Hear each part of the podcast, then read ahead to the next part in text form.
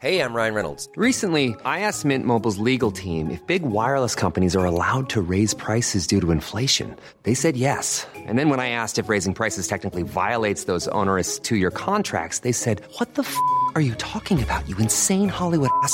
So to recap, we're cutting the price of Mint Unlimited from $30 a month to just $15 a month. Give it a try at mintmobile.com slash switch. $45 up front for three months plus taxes and fees. Promo rate for new customers for limited time. Unlimited more than 40 gigabytes per month. Slows. Full terms at mintmobile.com. Heraldo Radio 98.5 FM. Una estación de Heraldo Media Group. Transmitiendo desde Avenida Insurgente Sur 1271. Torre Carrachi. Con 100.000 watts de potencia radiada.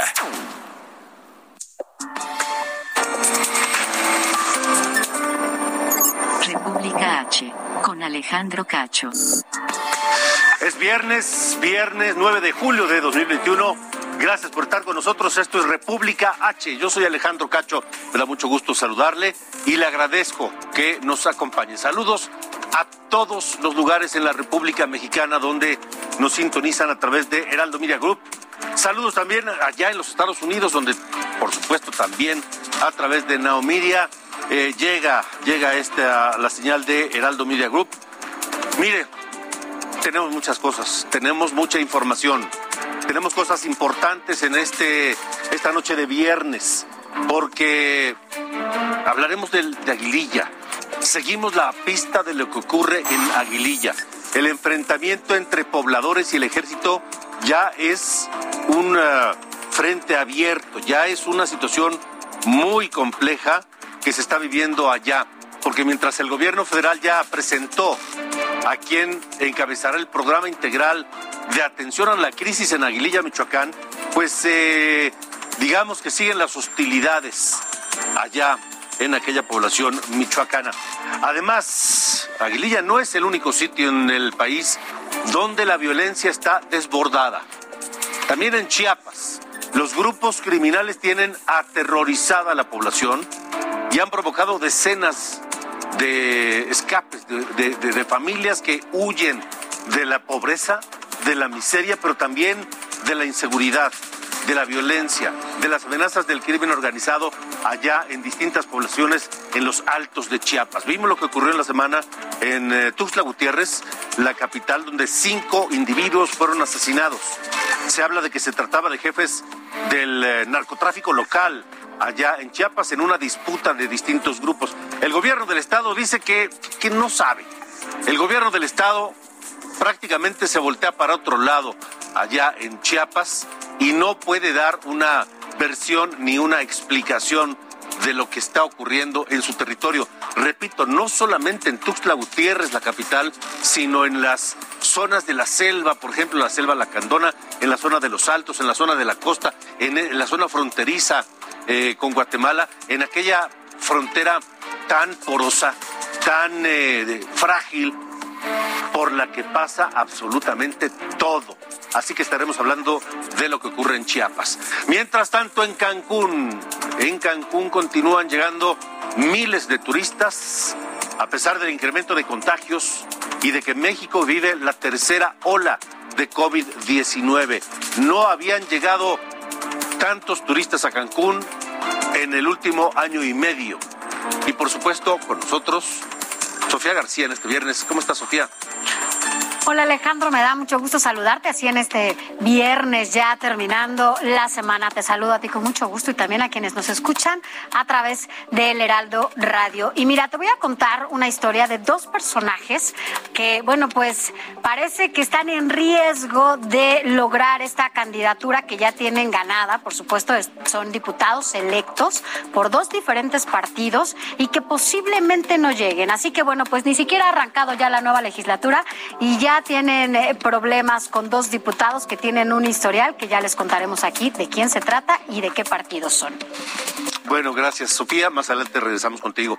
Integrantes del grupo, de un grupo armado, ingresaron a la cabecera municipal de Pentaló, allá en Chiapas. Además de cortar la corriente, catearon e incendiaron distintas casas. Amenazaron a la gente con eh, detonaciones de armas de alto calibre y decenas de familias simplemente huyeron para salvar sus vidas. Ante estos hechos, policías estatales y el ejército eh, pues arribaron a, a esa población y al momento de llegar fueron emboscados por este grupo armado. La emboscada dejó como saldo tres soldados y agentes estatales, seis agentes y tres soldados heridos. Pero este acto de violencia no es el único aislado en los altos de Chiapas, en el norte de Chiapas. El lunes de esta semana fue asesinado el expresidente de la sociedad civil de las abejas de Acteal, Simón Pedro Pérez. Este activista, nueve días antes de ser asesinado, había acompañado a pobladores a presentar una denuncia formal ante el incremento y la presencia de grupos armados en la región. El panorama en esa zona de los Altos de Chiapas tiende a ser confuso. Habitantes han denunciado la presencia del crimen organizado, pero también se sabe que ahí en esa región han surgido grupos paramilitares. Ese es un escenario rapidísimo de cómo está la situación en Chiapas. La diócesis de San Cristóbal de las Casas es una de las pocas voces que ha cuestionado la omisión de las autoridades estatales ante el incremento de la violencia en los altos de Chiapas. Hoy agradezco a José Luis Besares, vicario de Justicia y Paz de la diócesis de San Cristóbal de las Casas en Chiapas, que esté con nosotros. José Luis, buena noche y gracias por estar aquí. Muy buenas noches, gusto, saludos a ti y a todo el auditorio que nos escucha. Gracias. ¿Qué se está viviendo en aquella zona de Chiapas? Porque no solamente es lo que ocurrió en Tuxtla Gutiérrez hace unos días, en la zona de los Altos también se vive una situación muy, muy delicada. Así es, desde antes de las elecciones siempre ah, este, hubo pues las quejas de las personas, ¿verdad? Con amenazas ¿verdad? De, muerte, intimidaciones, en algunos lados incluso quemaron la, las urnas, ¿verdad? Donde había los votos. Entonces estaba un ambiente muy, muy difícil, ¿verdad? en el Estado y pues así en diferentes lados pues hay pues estas voces, estos ecos, ¿verdad? De, de violencia, estos ecos de amenazas. Y bueno, en medio de esta situación pues las familias seguían viviendo, seguían buscando preparar sus terrenos, sus tierras para la cosecha. Y en medio de esto pues este teníamos pues esta situación postelectoral que pensamos que en algunas partes pues ya iba a quedar calmado y, y en otras pues sí se pensaba que podría haber violencia y pues esto que comentaba en la en la nota precisamente de cómo se da esta violencia sobre todo en esta región de los Altos de Chiapa donde pues están las comunidades, eh, digamos, más pobres del Estado, eh, donde tenemos esta situación difícil ahora de desplazadas, desplazados, eh, ante el miedo de la violencia que se va presentando, sobre todo en este lugar donde has especificado de Panteló, Chiapas, pero que como dices se ha dado en Aldama, ¿verdad? Que es de y Santa Marta, que ya tiene mucho tiempo que se está buscando la paz y que tampoco en la intermediación del gobierno pues ha podido buscarse una solución. Sí ha habido firmas de acuerdos, pero a veces pues siguen los disparos y no se puede lograr pues eso que se busca, la tan anhelada paz, ¿verdad?, en nuestro, en nuestro estado. ¿Quién manda? ¿Quién es la autoridad en este momento en aquella zona de Chiapas, en la zona norte, en la zona de los Altos? ¿Manda el gobierno de Chiapas, el gobierno del estado? ¿Manda el ejército, mandan los grupos armados, la delincuencia organizada. ¿Quién manda ya, José Luis? Bueno, no podríamos decir así exactamente en, toda la región. Lo que sí podemos decir es que el gobierno federal ha buscado esta manera pues de encontrar caminos de solución, de solución con, también con el, eh, digamos, el acuerdo del gobierno del Estado, pero sentimos que se ha se ha, se ha sentido rebasados también, sobre todo el gobierno estatal, en este, en este aspecto, pero siempre eh, buscamos eh, un trabajo en el que también como diócesis, ¿verdad? Como iglesia católica, busquemos también en, eh, caminos, ¿verdad? De, de, de, solución y en algunos lados, pues ciertamente, como en otros del país, pues sí, se ve la presencia, ¿verdad? De que otros grupos son los que eh, los que mandan, ¿verdad? En ciertos municipios, en ciertas regiones, y pues eso crea pues una, una violencia y un temor en la gente que a veces pues se ha, tenido que ir saliendo poco a poco y otros como estos hechos pues tienen que salir en masa para poder salvar la vida mientras se recupera verá la paz en esa en esa región. ¿Hace cuánto comenzó esta situación de, de miedo, de amenazas, de incertidumbre, José Luis? Bueno, digamos que se intensificó unos días antes de, unos meses antes de la situación de las elecciones, ¿verdad? Y se recrudeció en algunos lados, como en este caso específico de Panteló, pues después de las elecciones continuó, o sea, ya sí. tenían a Ustedes recuerdan que en el mes de marzo eh, hubo pues este, este, unos asesinados, ¿verdad? De, de ahí, de, esa, de ese lugar, de un partido político, ¿verdad? Sí. Opuesto al que iba estar ahí. Entonces ahí se fue tensionando cada vez más en esta región, pues esta, esta situación de, de violencia. ¿Y a dónde se han ido los desplazados de Panteló, José Luis? Estamos platicando con José Luis Besares, vicario de Justicia y Paz de la diócesis de San Cristóbal de las Casas en Chiapas. ¿A dónde se han ido los desplazados?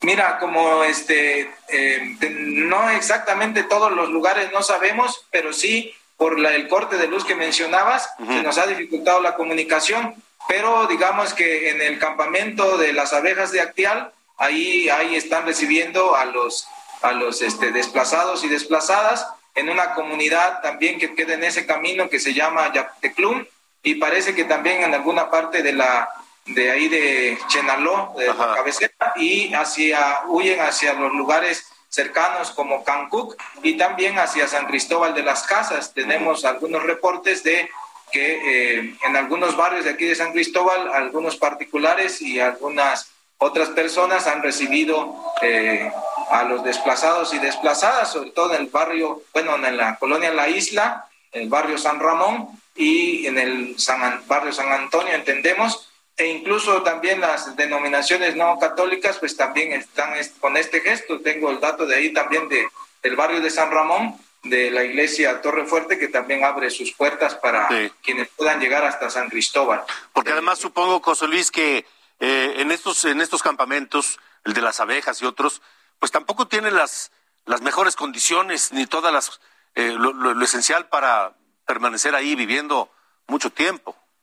Sí, exactamente eso y pues tampoco, la, sobre todo la alimentación y pues también el lugar, no, no se tienen las, las eh, condiciones como decías eh, y entonces es el sufrimiento, ¿verdad? De la gente, como recordamos pasó eh, hace mucho tiempo, ¿verdad? Este, también en Chiapas, cuando este, el levantamiento armado del 94 y luego también con la masacre de Actial, hubo muchos desplazados y desplazadas pero como diócesis estamos tratando de responder, de hacer enlaces con organizaciones que siempre son altruistas y por medio de Cáritas Diocesana de San Cristóbal pues también se está buscando, ¿verdad?, el poder llevar. De hecho, ya este, se ha llevado a estos dos lugares más específicos, que es Actial y Yapteclum, se ha llevado pues los víveres y hay otras organizaciones que independientemente independiente de la diócesis, pero también está, estamos viendo que están moviéndose. Y entonces. Pero, ¿y entonces dónde está el gobierno del Estado? ¿Dónde está la, la, la autoridad establecida, la, la, autoridad legal,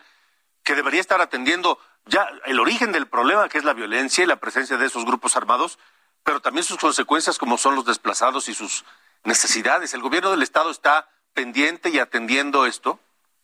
Mira, con nosotros no hemos tenido comunicación en este aspecto hemos procurado, bueno, más bien con el gobierno federal, sí este, nos han comentado cómo se le está haciendo y que ellos iban a, a, a, ponerse en contacto con el gobierno del Estado para también mover esta parte, ¿verdad?, que se necesita también de los desplazados y desplazadas. Sí. Eh, con nosotros no, no se ha tenido este contacto con el gobierno eh, del Estado en este, en este rubro específico. De acuerdo. José Luis Besares, vicario de Justicia y Paz de la Diócesis de San Cristóbal de las Casas. Gracias por esta comunicación y mantengámosla abierta para dar seguimiento a toda esta situación. Muchas gracias. Claro que sí, muchas gracias y saludos al auditorio y les pedimos desde los que tienen la fe, aunque sea no católica, sus oraciones y también la ayuda solidaria de todos los hombres y mujeres de buena voluntad uh -huh. que gusten hacer eh, esta ayuda a los desplazados y desplazadas. Gracias. Muchas gracias, gracias. José Luis. Hasta luego. Pero ¿qué es lo que ha vuelto a Chiapas, un lugar tan peligroso en los últimos años? Informes de inteligencia del gobierno federal revelan, dicen, que en Chiapas operan seis cárteles de la delincuencia organizada. El cártel de Sinaloa, el cártel Jalisco Nueva Generación, los Beltrán Leiva, el cártel del Golfo y el cártel de San Juan Chamula, uno local. Otras fuentes dicen que el cártel de Sinaloa y el cártel Jalisco Nueva Generación se disputan los siguientes municipios. Arriaga, Tonalá, Pijijiapan, Mapastepec, Acapetagua, Villacomatitlán, Mazatán, Tapachula, Ciudad Hidalgo, frontera con Malapa, Motocintla, Chiltepec y Ángel Albino Corso. Por su parte, los Zetas dominan la región metropolitana de Mezcalapa, Norte Soconusco y Selva Lacandona. Operan en los municipios de Tuxtla Gutiérrez, Chiapa de Corzo, Berriozábal, Comitán, Las Margaritas, Ocosingo y Palenque, ya en la frontera con Tabasco. La ubicación geográfica de Chiapas, pues privilegia las operaciones de la delincuencia organizada en sus muy distintas actividades, dado su extensa y muy porosa frontera, muy frágil frontera, muchas veces en algunos puntos imperceptible frontera que permite ser un corredor de armas, de migrantes, de drogas y de trata de personas. Corre desde Centroamérica hacia los Estados Unidos, lo que genera prostitución, tráfico ilegal de personas, reclutamiento criminal, extorsiones, cobro de piso y demás.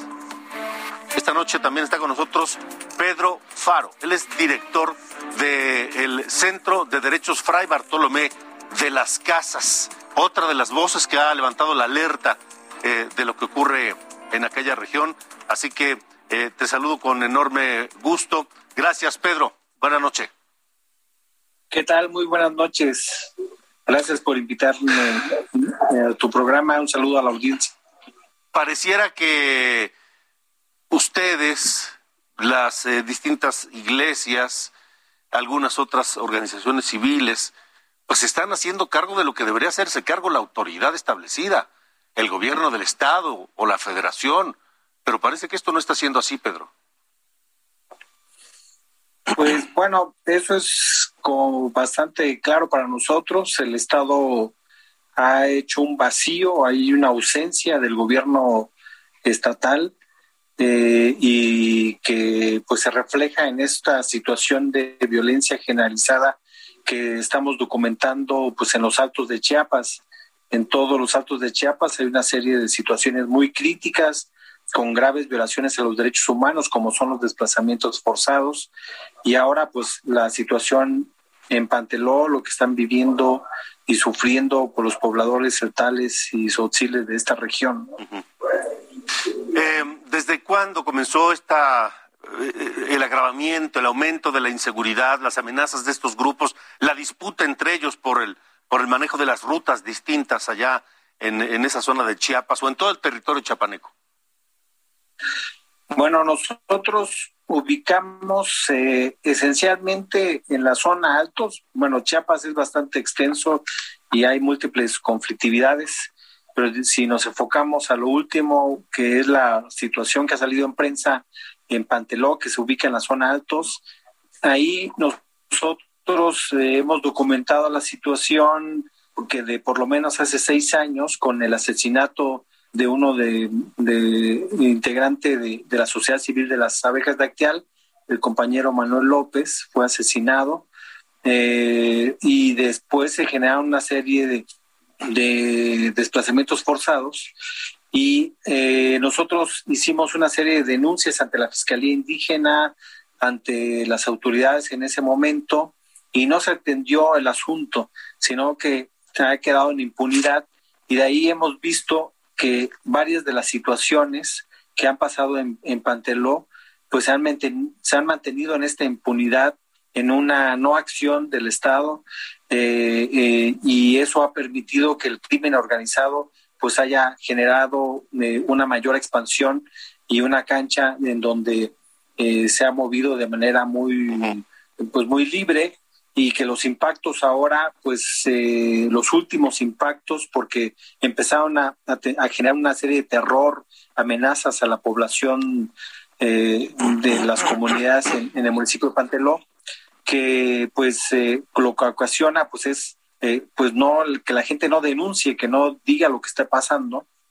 Eh, y esto eh, lo, ubicamos nosotros que en estos últimos cuatro meses, por lo menos, de marzo del 2021 a la fecha, hemos documentado de manera muy precisa 12 asesinatos cometidos por este grupo criminal que está vinculado con el municipio, que está vinculado con el partido del PRD con, eh, y que está vinculado con el actual presidente electo de, que ganó las elecciones, según esto, eh, eh, bajo amenazas y hostigamiento a la población para que votaran por él. Y, eh, eso ha detonado pues una reacción pues, de otros grupos, esencialmente un grupo que se ha denominado Defensor del Pueblo, que ante el vacío del Estado pues ha reaccionado para defenderse, defender la vida, defender a sus familias y han agredido, o más bien enfrentado, defendido sí en contra del crimen organizado y es lo que vivimos el 8 de julio, el 7 de julio y el 8 de julio. Todo esto en Panteló, eh, Pedro. Y bueno, todo esto en Panteló eh, es, eh, es estas cuestiones en Panteló, pues eh, ya este, nos han reportado cerca de dos mil desplazados en la región. Lo que ahorita hemos estado nosotros ubicando y documentando, llevamos hasta ahora registrados 369 personas desplazadas eh, que se están ubicando tanto en pues en la sede de Actial, que es uno de, de los lugares también impactados de esta violencia, en, que es la Casa de la Memoria y la Esperanza, donde están un grupo de desplazamientos, otro grupo está en Club, que no sabemos cuántos sean, y otros que están ya aquí en San Cristóbal de las Casas, donde nosotros tenemos también nuestra sede, y que eh, eh, y, que, que en total, pues hasta el número que llevamos son 369, pero hay otras familias desplazadas que se están dispersando, como sucede en las situaciones de violencia, que pues lo que buscan es protegerse, eh, proteger la vida, salvar la vida, sí. Pedro, me queda un minuto. Dime, eh, ante todo esto, ¿qué, ¿qué hace o qué dice el gobierno del Estado? ¿O simplemente el gobierno del Estado hace como que no pasa nada y voltea para otro lado? Pues el gobierno del Estado no ha hecho nada y es contundente, ¿no? No, eh, no ha actuado. Ahora está actuando a partir, se ha involucrado el gobierno federal y han eh, entiendo que ya está la Guardia Nacional y el Ejército en el territorio eh, y que esperamos nosotros que actúen de manera estratégica, eh, pues desestructurando el, al crimen organizado, deteniendo a estas personas que ya los han denunciado con nombre y apellidos varias de las comunidades y que actúen de manera efectiva para que pronto se pueda retornar, puedan retornar los desplazados y también pueda retornar la paz en Panteló, en esta zona de los Altos, que ha sido abandonado, un abandono total por parte del Estado. Pues estaremos muy atentos. Pedro, gracias por esta comunicación. Mantengámosla abierta para, para ver qué es lo que ocurre. Muchas gracias. Gracias a ustedes. Muchas gracias por estar pendiente y un abrazo. Hasta luego, igualmente. Así es, así la situación allá en Chiapas. Vamos ahora a Puebla, donde el gobernador Miguel Barbosa, pues simplemente le dio carpetazo al asunto de los contagiados de COVID. A este, por lo menos, medio millar de estudiantes que se fueron de viaje de graduación a Cancún.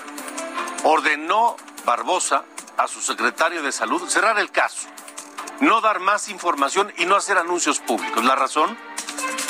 Para no lastimar a los muchachos que viajaron. Y dijo que solo se concentrará en dar seguimiento a los contagios. La pregunta es, Vamos a ver qué clase de seguimiento le dan, vamos a ver qué clase de atención le, dan y vamos a ver si son capaces de detectar a todos los involucrados y a todos los contagiados. Y como le hemos eh, comentado, el conflicto en la Universidad de las Américas siguiendo en Puebla, pues sigue. Los patronatos de la Fundación Mary Street Jenkins y de la Fundación de la Universidad de las Américas lanzaron un comunicado contra lo que llamaron el transparente objetivo de usurpación por parte del gobierno de Puebla y sus representantes. En el comunicado, que significa un duro golpe a nivel internacional, los patronatos informan que presentaron una notificación para iniciar la reclamación bajo el Tratado de Libre Comercio de América del Norte para recuperar los daños que han resultado de una investigación penal reabierta ilegalmente, de la emisión de órdenes de aprehensión, de los intentos de destituir a los patronatos de la Fundación y de la universidad, del intento de confiscación de los activos y de la toma de posesión por parte de la policía de la propia Universidad de las Américas Puebla. Este conflicto está tomando ya tintes, carices internacionales. Estamos en República H. Vamos a ir a una pausa. Le recuerdo que tenemos un correo electrónico para que usted se ponga en contacto con nosotros. republicaheraldo.gmail.com Vamos, pausa, regresamos.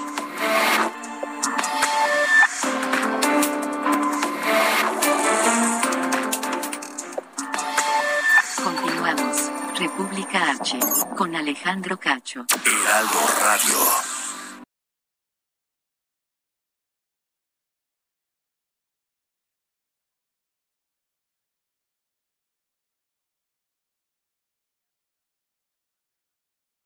Heraldo Radio 98.5 FM, una estación de Heraldo Media Group, transmitiendo desde Avenida Insurgente Sur 1271, Torre Carrachi, con 100.000 watts de potencia radiada. Continuamos. República H.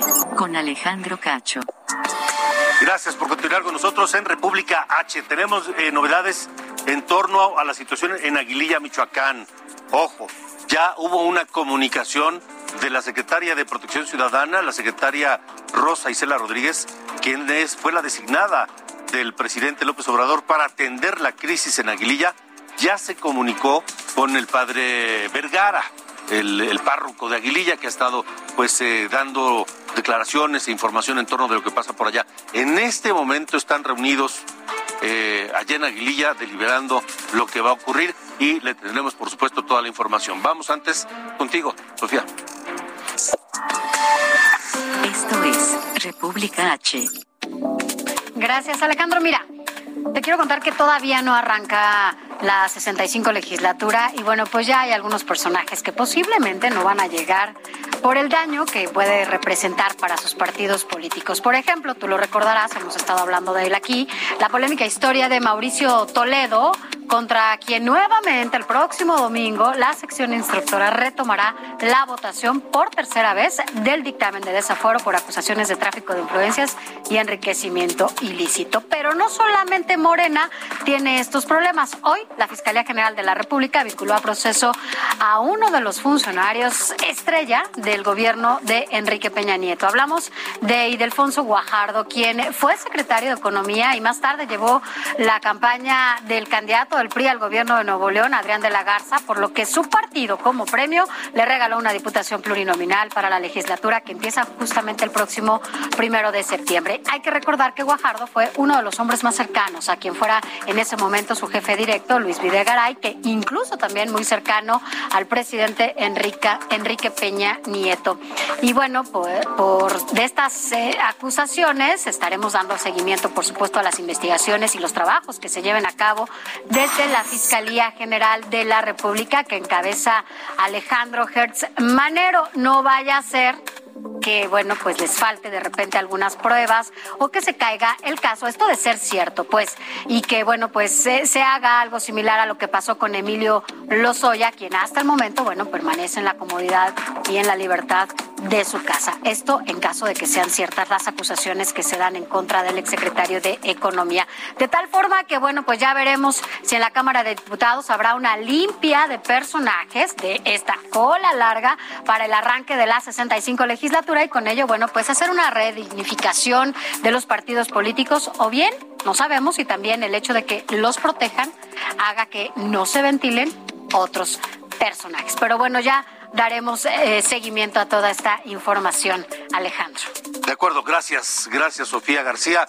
Eh, son las 8 de, la 8 de la noche, 8 de la noche con 33 minutos tiempo del centro de la República Mexicana. Estamos en República H. Yo soy Alejandro Cacho, le agradezco que esté en la señal de Heraldo Media.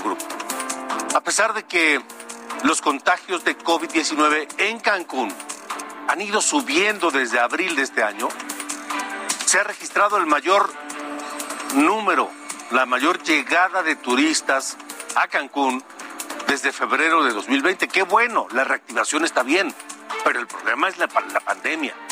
En junio de este año llegaron 2 millones de visitantes a Cancún, solamente en junio. En este momento, en el estado de Quintana Roo se tienen registrados más de 35 mil casos positivos de COVID, más de 3 mil muertes y se mantienen en semáforo naranja.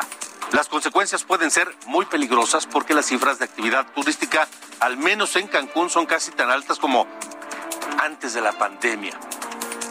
Así está la situación, pero Cancún no es el único lugar.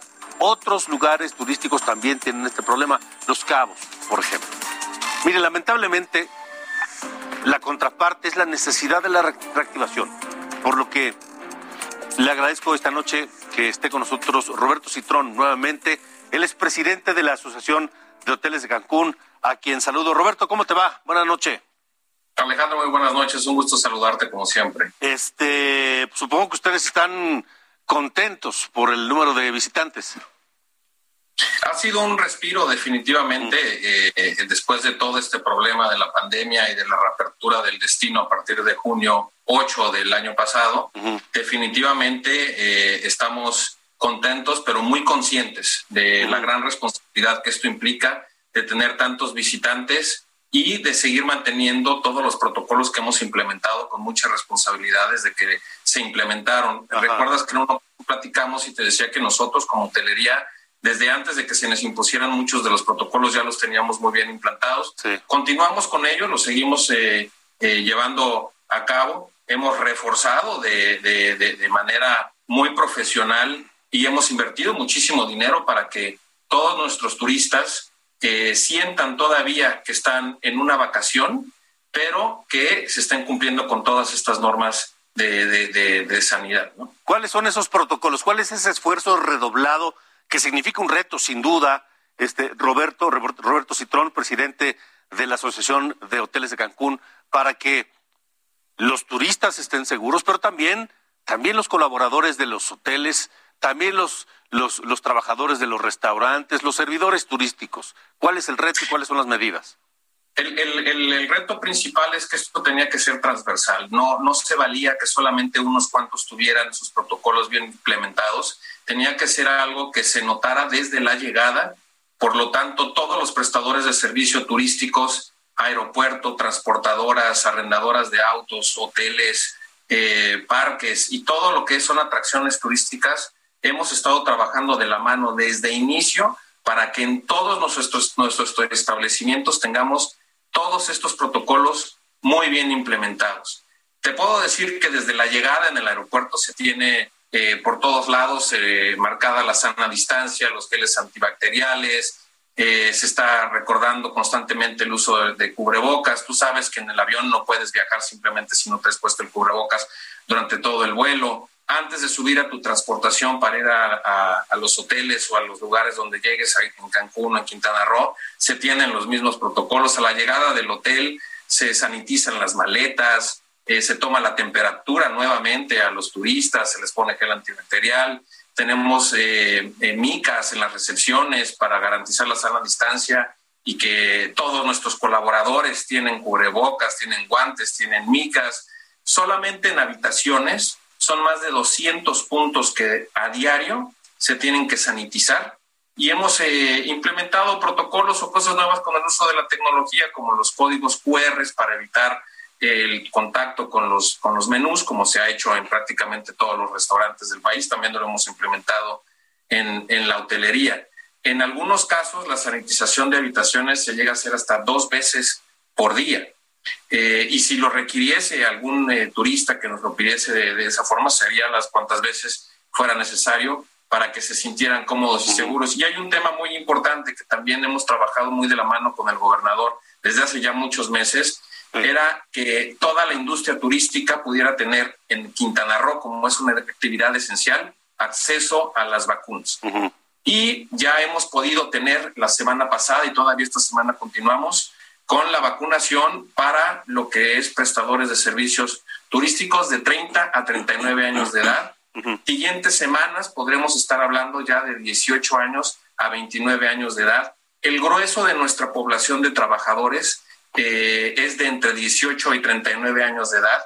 Y ya hoy por hoy, con lo que llevamos de vacunas, podemos decirte que el 53% de nuestros colaboradores turísticos, cuando menos tienen una dosis ya de la vacuna para el COVID, lo cual vuelve todavía más seguro para todos nuestros visitantes o da más tranquilidad todavía y es por supuesto un enorme, eh, una enorme promoción para nosotros y también objeto de orgullo para poder promover Cancún, el hecho de que tengan su vacuna todos ellos. Ahora, sí, tienes toda la razón. Ahora, por otro lado, hechos como el de estos muchachos poblanos que regresaron contagiados, al menos casi 50 el, hasta el día de ayer, ya el, gobernador de Puebla dijo que ya no se hable más del asunto, quién sabe por qué, quién sabe qué quiere ocultar. Este, pues eh, siembra alguna duda, siembra alguna desconfianza, ¿no, Roberto? Mira, lo, mismo nos sucedió con un grupo de, argentinos y si te das cuenta o si recuerdas, también llegó el punto en el que mejor no hablemos mal del tema, porque nos dimos cuenta o las investigaciones llegaron a que para salir de Argentina falsificaron muchos sus eh, certificados de que no estaban enfermos de COVID y pudimos aquí nosotros darnos cuenta que viajaron enfermos de COVID aquí y hasta que regresaron, porque tiene un periodo de incubación este tema del, del COVID y sobre todo en jóvenes se les manifiesta hasta el octavo, noveno día en la enfermedad y hasta que regresaron a Argentina fue que detectaron al hacerles la prueba de COVID que estaban enfermos. Es muy difícil poder decir que, que se infectaron de COVID aquí en Quintana Roo, porque te puedes infectar desde que sales de tu casa en tu lugar de origen si no tomas las medidas adecuadas o si estuviste en algún sitio donde no hubo todas estas medidas. Es muy difícil asegurar que fue aquí. Lo que nosotros creemos y estamos eh, casi seguros siguiendo el mismo patrón de lo que sucedió en Argentina es que posiblemente hayan ya llegado estos eh, muchachos infectados del tema y quizás de, COVID y no hablar del tema quizás signifique que no lleguemos al final de esto, es que también hubo eh, pruebas falsificadas. Claro, claro, claro. Ahora, me queda claro que en los hoteles se lleva a cabo con rigor todos estos protocolos de, de sanidad, pero ¿qué hay, qué hay, por ejemplo, de los, de los antros? Donde la distancia es mínima entre las personas, el cubrebocas no existe. ¿Qué hay de esos lugares? En, el tema de, antros eh, en la zona turística de aquí de Cancún se han implementado burbujas sanitarias para poder ingresar a los eh, centros de nocturnos o de entretenimiento. En muchos casos se hicieron terrazas y al aire libre es donde se están llevando a cabo estas actividades y en muchos otros se realizan pruebas rápidas para poder acceder a todos estos eh, lugares de, esparcimiento. Te hacen también aleatoriamente eh, muchas pruebas, pero eh, ahí se puede identificar perfectamente en 5 o 10 minutos si alguien tiene COVID no, y por supuesto no se le permite la entrada, no nada más eso, se le escolta para asegurarnos de que no esté yéndose a ningún otro lado. De acuerdo, pues Roberto, te agradezco siempre la disposición de hablar con nosotros. Roberto Citrón, presidente de la Asociación de Hoteles de Cancún. Gracias. Un placer, muchas gracias. Igualmente, gracias. Buenas noches. Así está la situación con este centro turístico. Qué bueno que han regresado a niveles, no sé si pre-pandemia, pero sí a los inicios de la pandemia. El tema es cuidarse y la responsabilidad es nuestra. El aumento en los contagios en esta tercera ola, por ejemplo, en la Ciudad de México, son más de nueve mil al día. Y ya no es una responsabilidad del gobierno, ¿eh? Es mucho más una responsabilidad individual. Así que hagamos lo que nos toca. Sofía, Sofía García. Esto es República H. Hagamos este primer recorrido por la República y es que en Torreón, Coahuila, se implementó el programa piloto Servicio de Transporte Alternativo, el que consiste en llevar a los clientes de bares seguros a su casa y no conduzcan borrachos, lo que pone en riesgo su vida. La Fiscalía de Sonora detuvo y vinculó a proceso a El Gil, segundo participante del homicidio de Tomás Rojo Valencia, integrante, activista y vocero del pueblo originario Yaqui. El crimen ocurrió el pasado 22 de junio.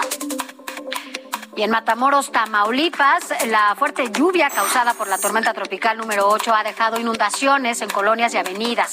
Autoridades iniciaron los trabajos para apoyar a la población.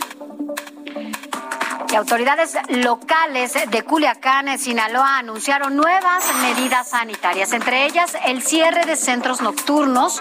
El objetivo es contener la propagación del COVID-19, principalmente entre los jóvenes. Tanto, el gobierno de Guerrero entregó 1.206 laptops a maestras y maestros como parte del fideicomiso apoyo de tecnologías educativas y de información. No descartan un regreso a clases presenciales todavía. El gobierno federal adjudicó un contrato por 176.8 millones de pesos a la empresa constructora Maíz Mier para la remodelación del estadio de béisbol Beto Ávila, ubicado en Cancún, Quintana Roo. Se informó que estas obras forman parte del programa de mejoramiento urbano que impulsa la Secretaría de Desarrollo Agrario, Territorial y Urbano. La dependencia emitió un fallo a favor de esta empresa por contar con las condiciones establecidas en la licitación.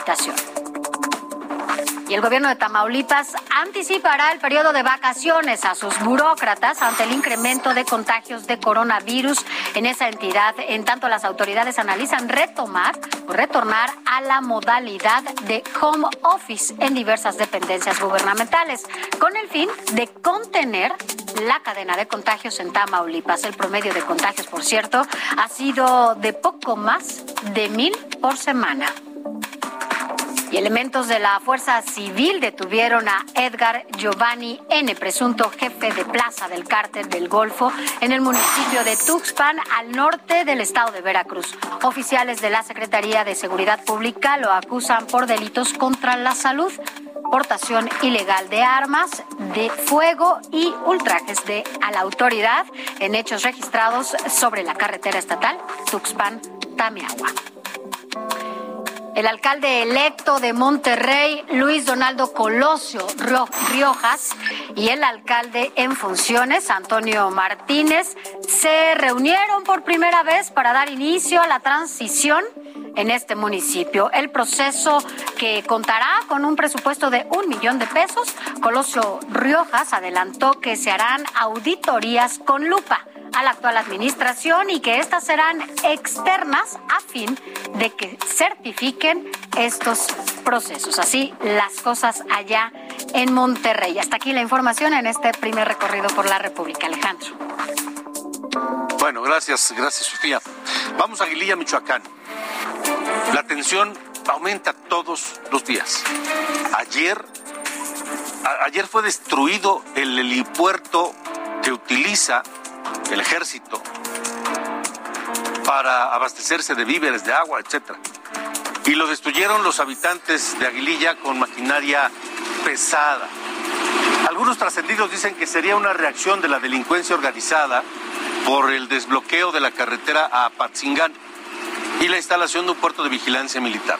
Otras versiones dicen que es una presión de los pobladores de Aguililla para que se combata a los cárteles que tienen azotada la zona. Pero, ¿quién eh, proveyó estas eh, retroexcavadoras que subieron hasta ese monte, a la cima, para destruir el helipuerto? ¿Cómo llegaron hasta ahí? no fue una máquina, fueron dos. Y durante algunos minutos, pues estuvieron destruyendo ese terreno en donde aterriza el helicóptero que lleva suministros a los soldados de ese batallón. Pero mientras eso ocurre, aquí en la Ciudad de México el presidente López Obrador dijo que los militares allá en Aguililla tienen la orden de no responder a las agresiones que han sufrido. Además, insistió en mantener su política de no violencia frente a lo que para él solo son provocaciones. Así lo dijo en su conferencia mañanera. Se está este, atendiendo, pero eh, buscando convencer, persuadir a todos. A los grupos delictivos en este caso. A todos. No es el camino la violencia. No es con la confrontación. cómo se van a resolver los problemas. No se puede enfrentar la violencia con la violencia, el mal con el mal. El mal hay que enfrentarlo haciendo el bien. Entonces, hay eh, mucha provocación, pero eh, estamos eh, actuando con responsabilidad. van a el cuartel militar y tiran petardos y tiran piedra y ayer con maquinaria este destruyeron un helipuerto este, y están en un plan provocador. Sí, pero los delincuentes no entienden así, ¿eh? Los delincuentes no entienden por la buena. El presidente dijo también que solucionará a través de un programa de bienestar integral la situación en Aguililla. Y que hoy se reúnen representantes de varias secretarías para elaborar el plan. Están trabajando en eso. Eh, consultamos, tratamos de platicar con la secretaria de Seguridad y Protección Ciudadana, Rosa Isela Rodríguez, quien es la encargada por parte del presidente para encabezar este plan de bienestar integral para Aguililla, pero la respuesta fue que estaban reunidos precisamente trabajando en el diseño de ese plan. Pero así habló Rosa Isela Rodríguez al ser designada por el presidente y se está hablando con la gente y nos están haciendo caso para que de inmediato se instrumente un programa de bienestar integral en Aguililla. La licenciada Rosa Isela Rodríguez, secretaria de Seguridad y Protección Ciudadana, ¿Iría para allá ella? tiene ya este, esta instrucción Hoy se reúnen eh, representantes de varias secretarías del gobierno federal para la elaboración del plan. Y sí, se reunieron. Y sí, están trabajando en eso, por lo menos es la información que tenemos. Eh, y también tenemos información de que Rosa Isela Rodríguez, la secretaria de Protección Ciudadana, se comunicó hoy con el padre Gilberto Vergara, el párroco de Aguililla, con quien hemos estado platicando en este programa para conocer cuál es la situación allá. Hoy hablaron por teléfono, no hemos podido contactar al padre Vergara esta noche porque también él en este momento está reunido platicando con los líderes de la comunidad allá en Aguililla y saber pues cuáles son los siguientes pasos a dar para solucionar la situación, para calmar los ánimos y para evitar que pues este la situación empeore. Hay quien sospecha que estos movimientos están infiltrados por parte de la delincuencia organizada. Algo habrá que hacer. No es solamente con buenas modales y con, y con ah, amenazas de acusarlos con su mamá como van a entender estos individuos. En Morelia, mientras tanto, la capital de Michoacán, hoy inició una colecta de víveres para ayudar a los familiares de Aguililla afectados por la violencia. Nuestra compañera corresponsal Charbel Lucio estuvo allí con ellos en Morelia y pudo platicar con una de las eh, participantes y organizadoras de esta eh, acopio de ayuda para Aguililla. Y esto fue lo que, lo que conversamos somos personas que somos originarias de allá, pero que por una u otra situación no estamos en el pueblo. Por ejemplo, yo soy estudiante y por eso me encuentro aquí en Morelia.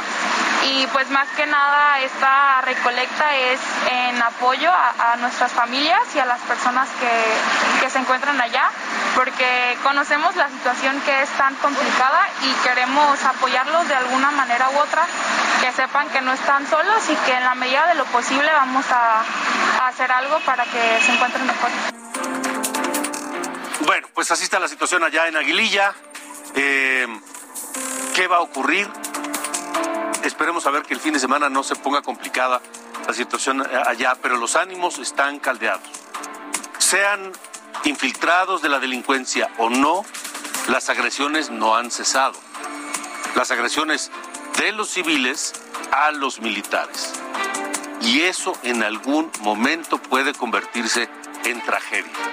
Esperemos a ver qué es lo que va a ocurrir en las próximas horas y los próximos días. Como le decía, no pudimos platicar con el padre Vergara esta noche porque se encuentra precisamente reunido eh, viendo cuáles serán los pasos a seguir. Esperemos poder hablar con él el próximo lunes y dar seguimiento a lo que ocurra allá y conocer cuáles serán los detalles y los primeros pasos para devolver la tranquilidad y la normalidad a Aguililla. ¿Cuál normalidad? Pues la paz a las familias, la libertad para poder salir de sus casas, por recorrer las calles de su pueblo, salir de ahí a donde quieran para abastecerse de víveres, para vender sus productos, para recibir agua, para lo que sea, como lo puede hacer usted o lo puedo hacer yo, en donde vivimos cada quien. Pero allá en Aguililla no es posible, porque están asolados por la delincuencia organizada.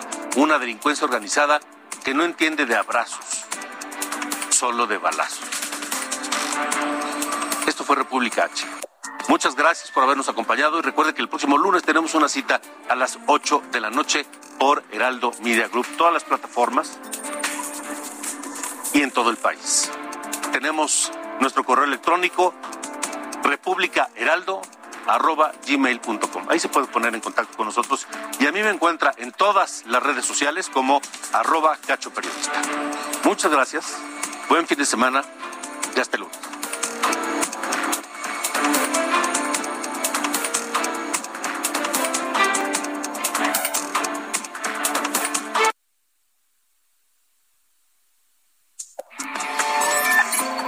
Esto fue República H con Alejandro Cacho. Heraldo Radio. La HCL se comparte, se ve y ahora también se escucha.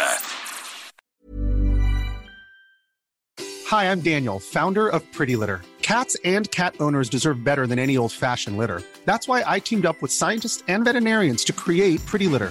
Its innovative crystal formula has superior odor control and weighs up to 80% less than clay litter. Pretty Litter even monitors health by changing colors to help detect early signs of potential illness. It's the world's smartest kitty litter. Go to prettylitter.com and use code ACAST for 20% off your first order and a free cat toy. Terms and conditions apply. See site for details.